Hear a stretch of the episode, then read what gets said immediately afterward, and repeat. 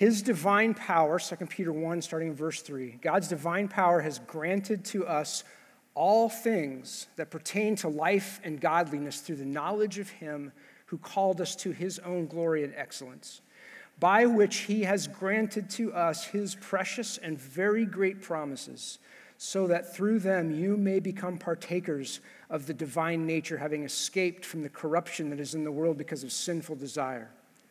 For this very reason, whoa, did you catch that? All right, everything He's just said, because of that, Here's everything now he's calling us to. For this very reason, make every effort to supplement your faith with virtue, virtue with knowledge, knowledge with self control, self control with steadfastness, steadfastness with godliness, godliness with brotherly affection, and brotherly affection with love. For if these qualities are yours and are increasing, they keep you from being ineffective and unfruitful and the knowledge of our Lord Jesus Christ. Whoever lacks these qualities is so nearsighted that he's blind, having forgotten that he was cleansed from his former sins. Therefore, brothers and sisters, be all the more diligent to confirm your calling and election, for if you practice these qualities, you will never fall. We can stop there. All right, let's look at the virtues in verses 5 through 7. And as we do that, remember, this is not um, a linear list. In other words, you don't have to uh, go to the first one, get all, you know, leveled off on that at a certain point, and then you can go on to the second one. God is, is working all of these in us uh, all the time. But there is a significance here in this list that faith is first and love is last. Again, faith is the foundation. We've got to have salvation. We've got to have His divine power at work in us to make anything, any of these virtues real in our life. We can have a form of these, as Pastor Foster talked about last week. You can kind of will self control, but it's not godly self control. It's not a fruit of the Spirit. It doesn't come from God. Same is going to be true with brotherly affection and love here today. So faith is a foundation, but then love is the capstone. Love is the the ultimate expression of our faith. You could say if all the other virtues are working to their max, it just looks like love. He says all these virtues are heading us towards love. He wrote in 1 Peter, the end of all things is at hand. In other words, Jesus could come back at any point now. So, above all, he says, keep loving one another. In Colossians 3, Paul lays out a very similar list of virtues to strive for here as, as Peter does. And he says, after all those virtues, he says, above all these, put on love, because love binds all these other virtues together in perfect harmony. And of course, you know in 1 Corinthians 13, when Paul's talking about using our spiritual gifts, he says, even if we do that, we're using our spiritual gifts, this divine endowment we've been given for the specifically for the building up of the body of Christ. If we don't use those or do anything in love, then it's meaningless, right? It's it's ineffective, it's unfruitful. So Peter's calling us to love. Paul says it too. John says it all over the place. We're not even going to get into John today. The writer of Hebrews says it. They all say it because Jesus said it, right? As, as Pastor Jared just prayed. Jesus says, We will be known as disciples by our love for one another, right? Jesus' disciples love one another. And, and the world will know because we love one another. The greatest commandment, right? Love God, love others. So, as we aim to grow in love, as we look at this today, I think it's going to help us to kind of chase down three things. What is it biblically? There's lots of things that the world defines as love. What is the Bible? What does God define as love? What does it look like? And then why is it the ultimate expression of our faith? And practically, are there some steps we can take to grow in it? So that's where we're headed this morning. Let's look at the first one. What is it? What is biblical love? What are these two kinds specifically of biblical love that Peter is calling us to? So if you look at that list of virtues again in verses 5 through 7, what's unique about the last two, brotherly affection and love, is that those are the only two virtues on the list that are directed outward, aren't they? That they're, they're actions, they're relational. The other virtues are nouns. Love is a noun and a verb. You can't steadfast somebody. I can't knowledge you, but I can, I can love you. The other virtues are personal. I can do these, me and God, kind of alone, but loving ultimately is, is a relational thing. So as God matures us inwardly, He wants that to flow out of us in action to others. As we grow, we overflow. I tried to work a Pastor Jared little catchy saying in there. Does that, does that count? Okay, as we grow, we overflow. It sounds like something he would say. So, biblical love is both a virtue and an action. Let's, let's keep that in mind as we look through this. We're called to work at growing in the character of love, and then also in actually the practice of loving. All right, brotherly love and affection is the first form of love that Peter is calling us to make every effort to obtain here. So, what does this mean? Well, the Greek word is Philadelphia, which means city of brotherly love, right? Literally means affection for the brethren. So, if they can name a city after that, it's probably not an exclusively Christian term. In fact, in the New Testament, it, it kind of carries the same idea as it does uh, in our culture today, in that I'm a, uh, you know, we are brothers. I'm your brother, I'm, you're my sister. If we have something in common with each other, some kind of a affection, some kind of draws us together. That could be that we're both members of like the same golf club or biker gang, or we like the same sports team uh, I happen to be uh, an Indianapolis uh, sports team fan, which normally is fine, right, in the, in the Hoosier State, except in this area, right here, right? It's all Bulls and Bears and all that. Um, when the Colts won the Super Bowl, I was watching it with a, a room full of Bears fans. And we just kind of had, my wife and I, we had, had, to, had to be quiet. And then we, when we left that night, we got in the car, the first thing we did was turn each other and went, yeah! Right? So, um, but it can be even that uh, level of, of, of, stuff. If there's anybody, a Colts fan or even a Pacers fan, which is even harder to find around here, I'd, I'd love to talk to you out in the comments afterwards. Yes, my brother. Oh, okay. As Christians, we're, we're, we're called to take that kind of natural affection that we have for each other, and we're called to apply that to our shared relationship with Christ. And because this is Christ and not just some sports team, we're called to have that as the uh, as the main thing, right? To, to have that connection mean more than anything else, above every other commonality that we have, including Republican and Democrat, including black or white, including male or female. All of those things says, God says that in Christ supersedes all of those. And we're to love one another based on that truth, our common unity, our community in Him. I'm sure you've experienced this mainly, hopefully, with maybe a stranger. You've met somebody when you're traveling or you're just getting to know somebody and you're talking, and all of a sudden it's like, wait a minute, are you a Christian? Are we? And there's that, that instant kind of affection, connection there, immediate feeling because of your common bond in Christ. And we're talking about brotherly affection, we're talking about natural feeling and emotion. There's something about you, something about me, that naturally draws us to one another. And again, for Christians, that's Christ above all else. In fact, 1 John 3:14 says this is actually an evidence of our salvation. He says, "We know that we have passed out of death into life because we love our brothers and sisters in Christ." Could be a red flag, right? So if you if you consider yourself a brother or sister in Christ, but you have nothing, like you feel nothing with another brother or sister in Christ, honestly question your salvation because there should be a natural affection that rises up in you, especially if you're in Christ together. But if Christ is our common bond, how much more significant and impactful should and can our relationships with one another be? We are very well set up to advance to the next kind of love that Peter calls us to, and that's agape love. And you can define this as Christian love for everyone. And this is the more general word for love. It's not an exclusively Christian term either, but the biblical writers kind of made it so they adopted it. And they, they used this term most often to describe the kind of love that they had discovered in Jesus.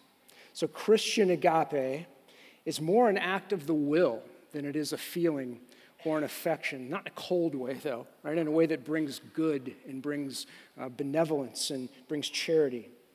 In brotherly love, again, there's something about you, something about me, just draws our affection to each other. But agape love chooses to love because it chooses to love. Not because the object of love is worthy or deserving in any sort of way. So it, this will encompass brotherly love, but then it goes above and beyond. Maybe a good definition is this a deliberate desire and a sacrificial action for the highest good of another. I'm going to will the good of another. And this is the kind of selfless love that Scripture says God has for us. Right? When we were still sinners, enemies of God, nothing that God could look at us and go, well, they deserve it, right? He died for us. For God so loved the world, he gave. And as Christians, we're called to have this love for everyone inside the body of Christ, outside the body of Christ. They don't have to be Colts fans, they don't have to be Christians, they can be jerks, they can be enemies, they can be your persecutors. And we are called to love them with the love based solely on who God is, not on who they are. So, what does this kind of love look like? As we talk about that this morning, I want to keep this in house. What I mean is, I want to focus the rest of our time today on both of these types of love, but I want to keep it within the body of Christ. I know at the heart the church is a missional organization, but I truly believe that that begins by making disciples of one another. And if love is the fullest expression of our faith, and that means loving one another well in the body of Christ. Again, this is how Jesus said the world's going to know we're His and how they're going to know that He loves them like He loves us.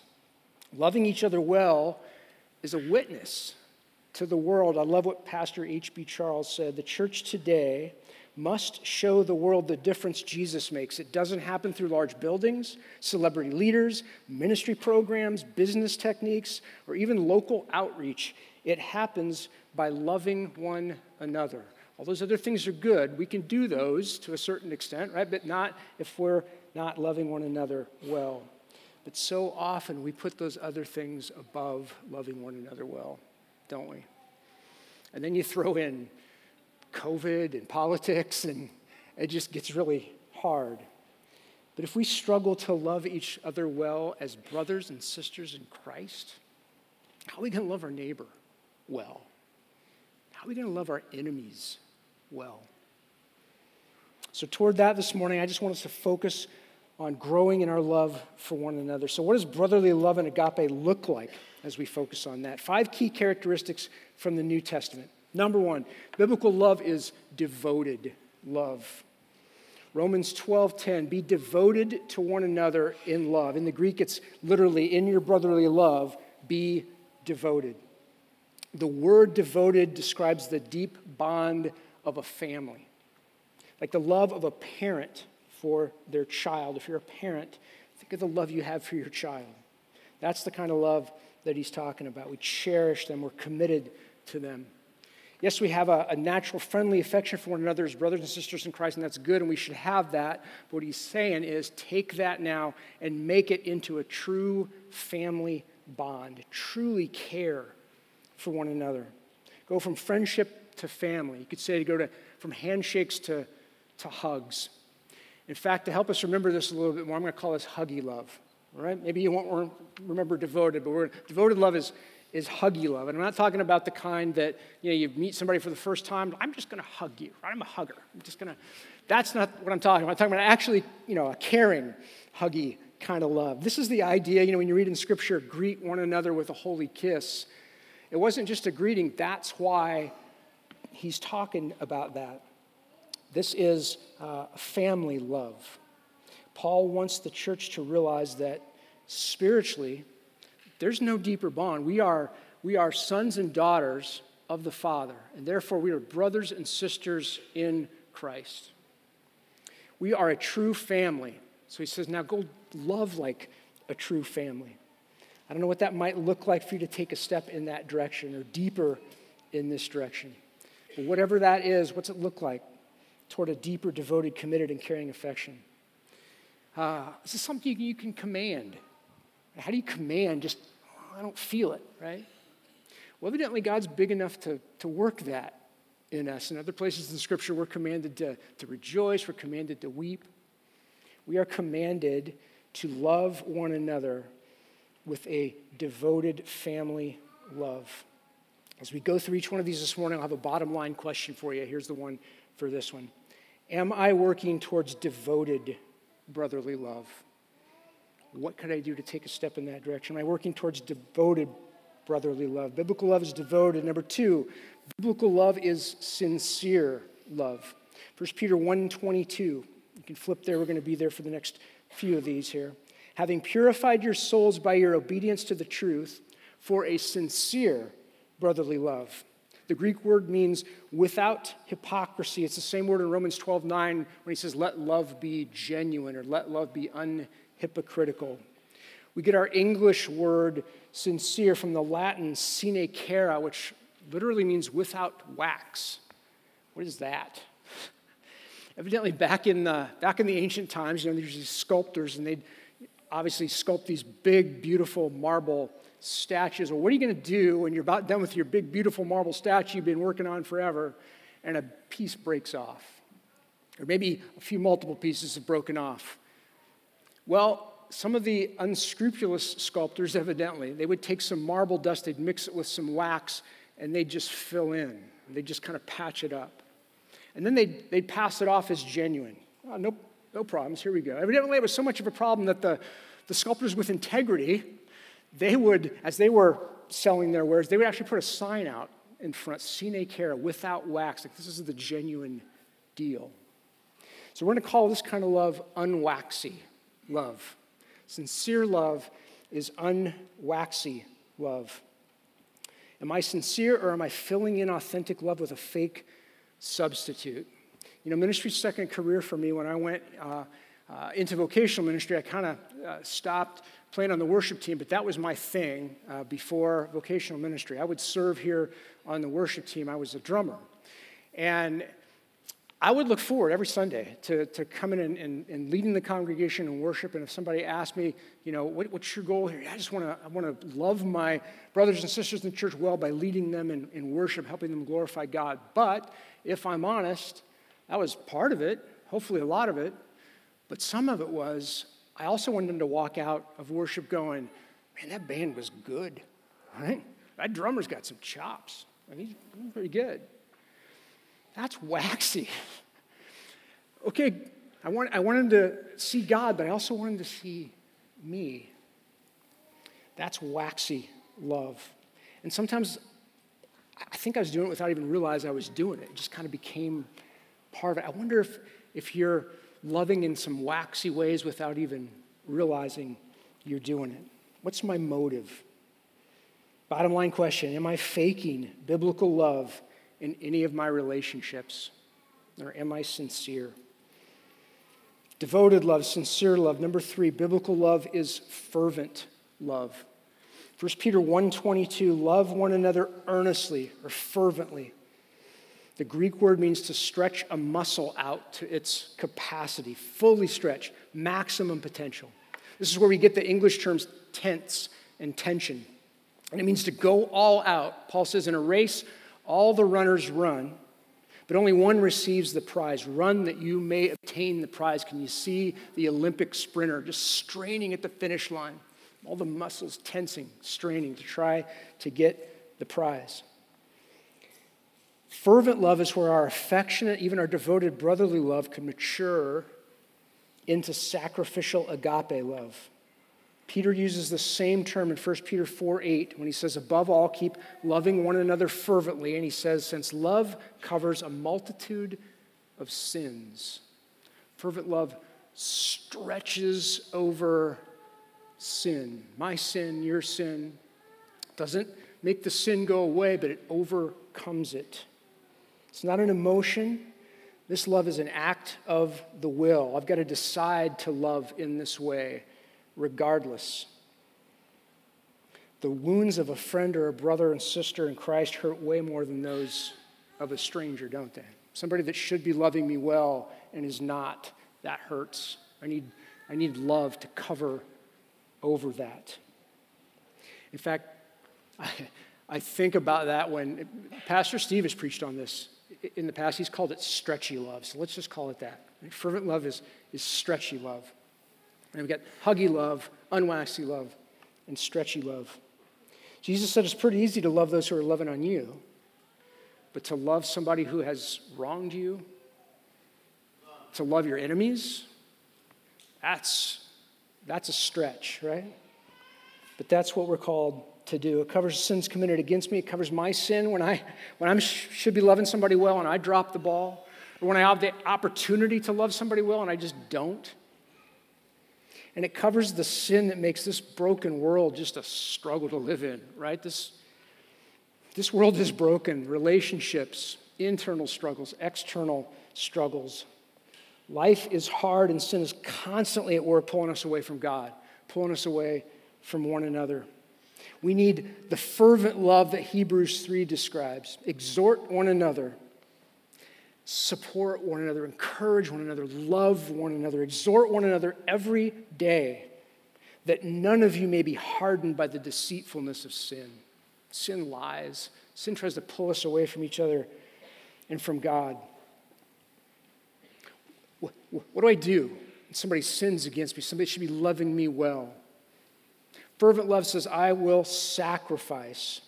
I won't hold that against him. I'll overcome that. I'll stretch love over that to see Christ formed in them, because that's, that's higher desire than, than trying to right a wrong or walking away just ticked off that my brother or sister in Christ did this. Now I'm going to sacrifice for you to see Christ formed in you because you're my brother, you're my sister in Christ. This kind of love is hard. This is hard. Folks, this is more than just attending church on Sunday morning, waving to, to somebody. This is more than being in a, a Bible study together, small group together. This is more than sharing a meal or taking each other meals. This is more than just praying for each other. All those things are good. We should do all those things. We can do every single one of those things without selfless, fervent love. Every single one of them. Hmm, let me be a little transparent this morning. I honestly believe that this is the main thing that's holding us back discipleship wise at Bethel Church. I really do. I think this is a missing ingredient in our discipleship, and especially, generally speaking, I'm talking about in our small groups, at least in the small groups ministry. And I'm pointing the finger right at myself there. That's, that's the area that I oversee. I want us to grow in this so bad. I want to grow in this. There's some groups, there's some, there's some relationships that are really doing this well. I want to learn from them. I want us to learn from them. I want us to love one another full out with the love God calls us to have. If you're a small group leader in the room, I just, I hope a year or two years from now, like I am so tired of Pastor Chris talking about loving one another. Well, he just, that's all he talks about. Then we'll, I'll know we're getting the ball down the road a little bit if we can do that. Fervent love is the kind of love Paul Tripp had in mind, I think, when he wrote, When we fail to love one another well, we are taking relationships that belong to God and we're using them for our own selfish purposes. The relationships God gives us are not mere luxuries for our own happiness or comfort. Woo, when I first heard that, that was a dagger. He's talking about how God wants to use our relationships for the building up of the body of Christ and for His glory. Do you think of your relationships in that way, in that Romans 12 kind of way? What do we do in response to the gospel? Well, our entire life is a living sacrifice, including our relationships. Your relationships do not belong to you, they belong to God. Am I consuming? Do I think those relationships are mine? Am I more of a giver in relationships? Are they God's? And I'm there to love more than to be loved, more than to get. Bottom line question on this one then Am I going all out in loving others? What's holding me back if not? Is it just selfishness, apathy? A lot of it's probably busyness. I don't, have, I don't have time to love like this. I got, my schedule's full, right? This is going to cost me some time and effort. This sounds painful. All of those, yeah. But God calls us to love one another like that. Number four, biblical love is pure love. 1 Peter 1.22, love one another fervently from a pure heart. The devotion, the sincerity, the, the intensity of Christian love all have a pure heart at their source, a heart that's been made new and is continually being made new right, by, by God. In my own strength, I stink at this. I can't do it. I'm a terrible source of love, the ability for huggy love and, and, and unwaxy love and stretchy love, all that. the source has to come from God. It can't come from me. I don't even have a cute name for this one. We're just going to call this godly love because that's what it is. This is where agape love comes from.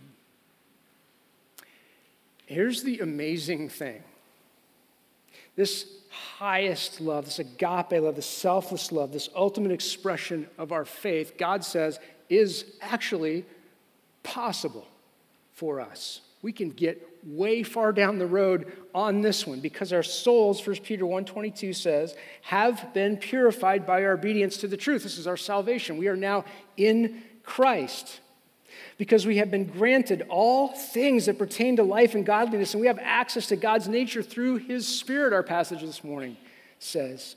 We have god's capacity to love. We have God's ability to love. We are connected in that. We're not the source of that, but God is working that in us and through us. And here's the question, right? Do we, do we actually believe this? I mean, two weeks ago, Pastor Jared talked about head, heart, hands, right? We know this stuff up here, but that's got to get down here. We got to believe it. When I believe it, when I say believe it, I mean we got to trust it. Like actually trust it enough to take action on it. Head, heart, and hands.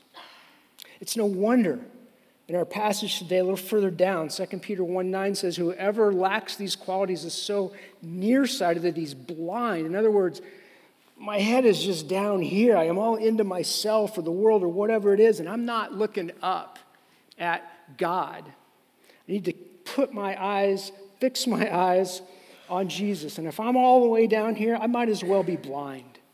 I might as well be like one who doesn't even know Christ. He says he's forgotten that he was cleansed. Same word as pure, by the way, because I'm a new creation in Christ.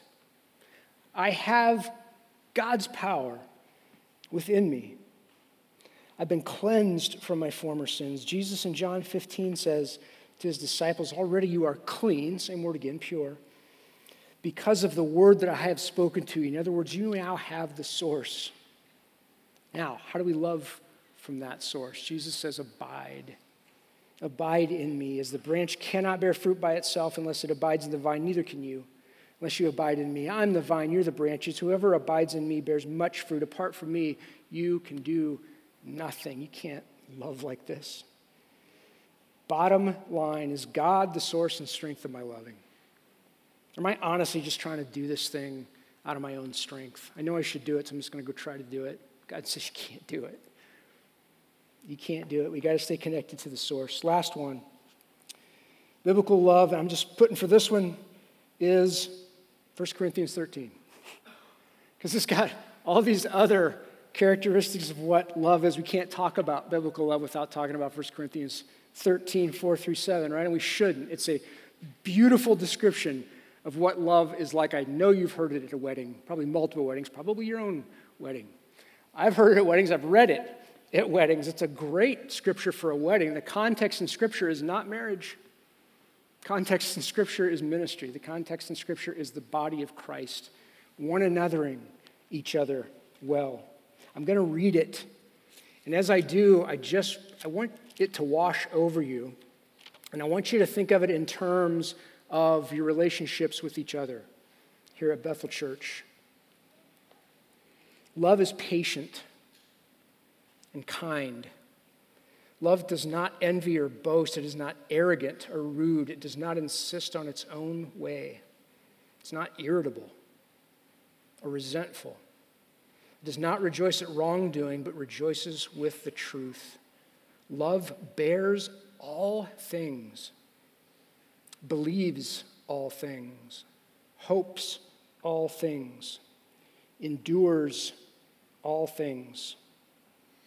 That's what biblical love looks like. But actually, that's what Jesus looks like, isn't it? You can, you can read this passage and substitute Jesus for the word love in every single one of these. Jesus is patient, Jesus is kind, Jesus rejoices with the truth, Jesus bears all things. And that answers the question that we, we posed at the beginning, right? Why, why, is, why is love the fullest expression of our faith? Because Jesus is love. He doesn't give us a strategy, he gives us a, a person, he gives us himself. God is love. It is one of the defining attributes of God according to 1 John 4. It's who he is. And if it's who he is, if love is at the core of his nature and we're now partakers of that divine nature, then that means we are connected to love himself. Not some theoretical concept, but a person. So as he transforms us into the likeness of Christ, Romans 8, then love is where we're headed. And if that's who he is, that's what he does. Right? God's, God loves because he is love. So as he grows his love in us, we become more loving. We're going to love more. It's going to overflow out from us. Isn't that amazing? Isn't that cool? This is who we are in Christ. To close, I just want to give you just a couple of next steps to take at, at making every effort to grow in love. Go back to a passage. These aren't on the screen. You can write them down if you want to. I'll just, we'll call this learn from Jesus. Go back to a passage like 1 Corinthians 13. Substitute Jesus for every one of those. And then just go to the Gospels and start reading through. If Jesus is love and everything he thought, everything he said, everything he did, that's love in action. That's what love looks like. Go and look and see. Have Jesus teach you what love is. We might be surprised at what it looks like. Learn from Jesus. And then abide in Jesus, right? Apart from him, we can do nothing. How do we do that? Remember that Habits of Grace sermon series we did like last fall? We, we, we worship, we, we dig into to Scripture together. We get into discipleship community, one another community together. We, we, we pray. We, we pray together. We, the whole idea is that God's, God's grace is flowing to us in all these different ways. We just need to put ourselves in the, in the path of the flow, right? We can't, we can't grow these in us. God says, here's, here's the grace, here's where it is, here's how it works. I'm here. We got to step into those and plug in and abide through our habits of, of grace. And lastly, just go do it. Just go love. Love is way more art than, than science isn't it? As Pastor Foster said last week, there's no like five step uh, program and then you have biblical self control. There's no five step program and then you've got biblical love. Again, He gives us Himself. We walk by the Spirit and know when we do, no effort to love like this is ever wasted. It glorifies God, and we can trust fully that He is working in us and through us as we make every effort to love like this. We're never going to love perfectly, never going to be fully transformed this side of heaven to be able to do that. But he has promised, one of his great and precious promises, he's going to continue what he started in us. We really believe that we can and we will, by God's strength, be people who love one another well.